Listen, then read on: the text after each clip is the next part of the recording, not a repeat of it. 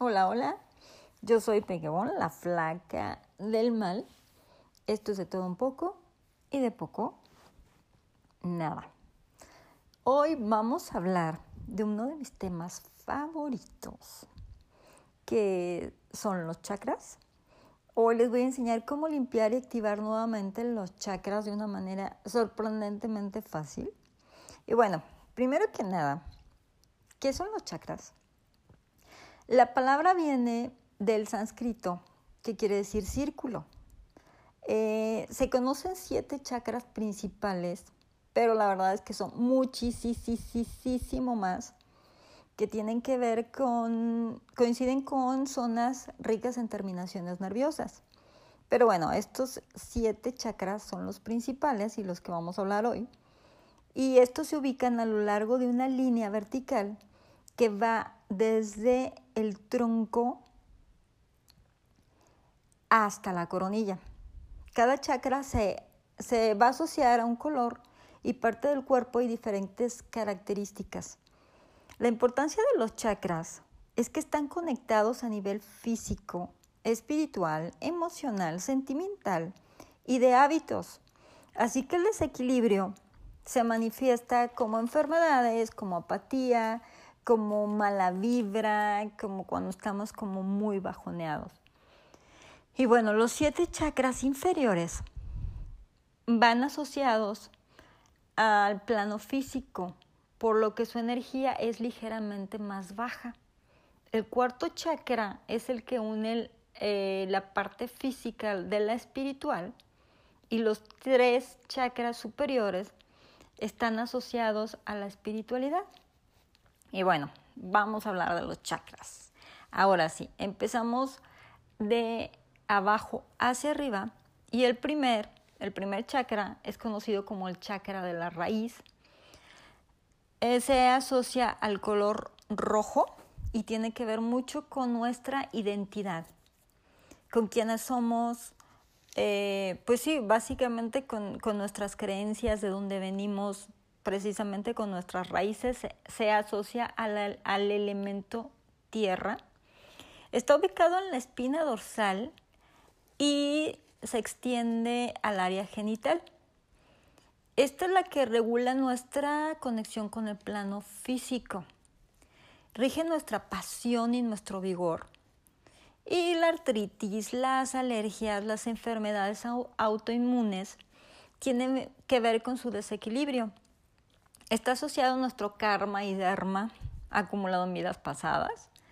Cuando está bloqueado todo el cuerpo lo resiente. Digamos que es, un, el, es el chakra principal, es donde, donde está dormida Kundalini.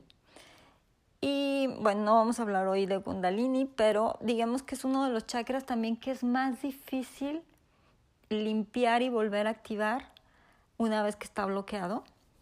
Entonces, ¿cómo saber si está en desequilibrio? Pues te sientes débil, eres agresivo pasivo, tienes un miedo excesivo y tienes muchísima inestabilidad emocional.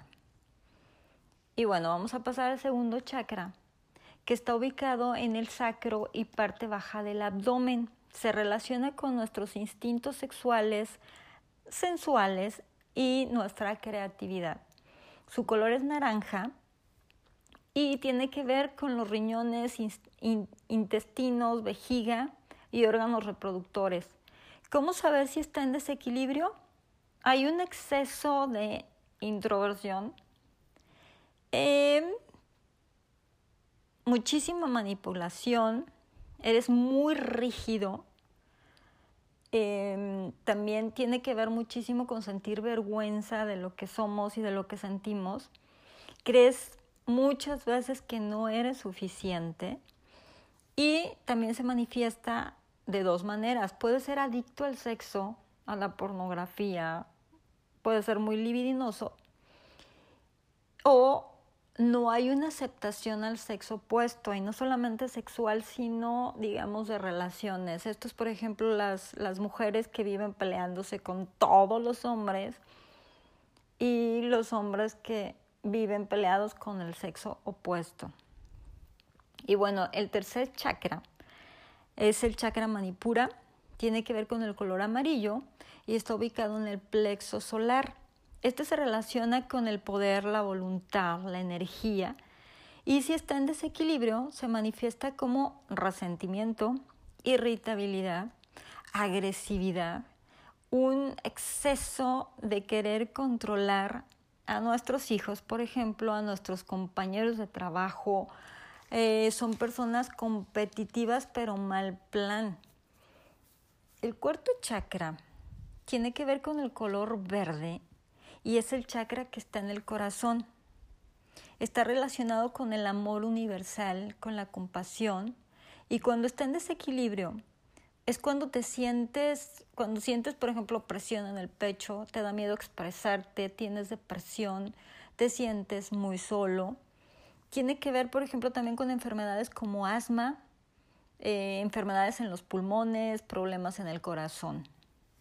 El quinto chakra eh, está ubicado en la garganta, su color es azul, su elemento es el aire y tiene que ver con la comunicación y la creatividad. Cuando está en desequilibrio, eh, son personas que no pueden expresarse ni autoexpresarse. Y también son personas que, que cuando hablan como que no calculan lo que dicen y suelen ser muy hirientes y también mentirosos.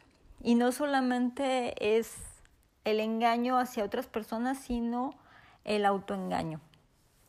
El sexto chakra Está ubicado en el entrecejo, es el tercer ojo, se relaciona con el color índigo, se considera el lugar donde reside el alma, tiene que ver con el raciocinio, la imaginación, la disciplina.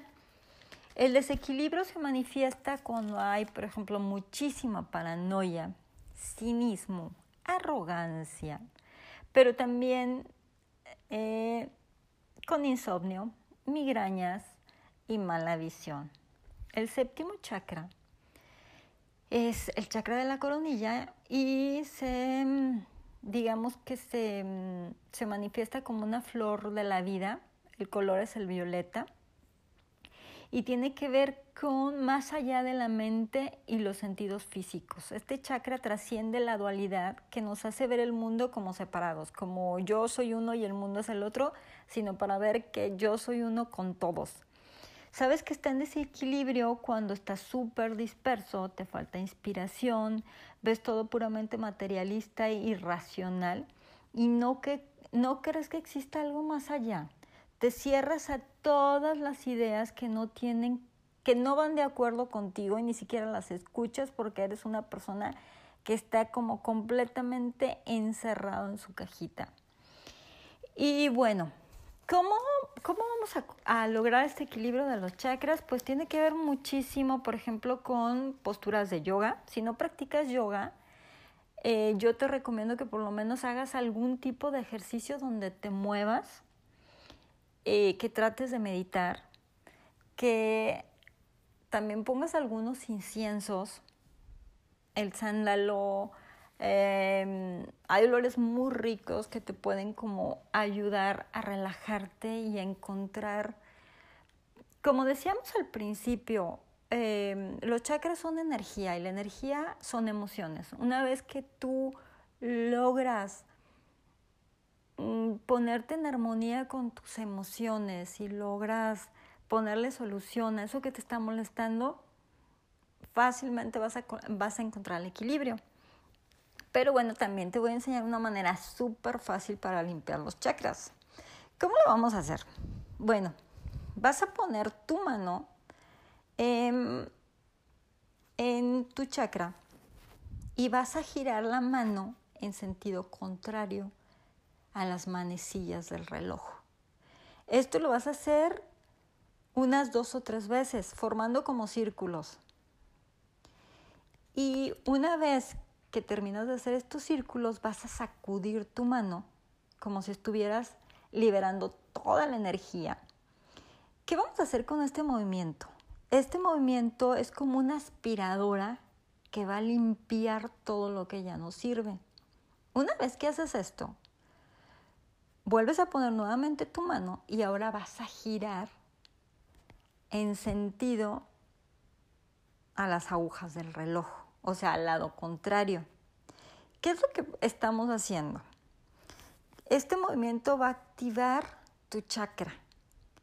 Entonces, nos vamos a asegurar primero de, de, que vamos a estar limpiando y después vamos a activar nuevamente el chakra.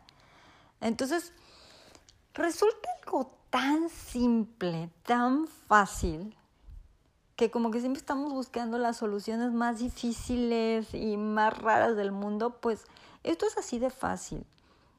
Y hay que recordar muchísimo también que todo tiene que ver con la intención. Todo lo que hacemos lleva implícita una intención. Entonces, al estar haciendo esto, vas a estar visualizando el limpiar y el volver a activar nuevamente. Así de fácil y así de sencillo. Y bueno, pues ahora sí me despido.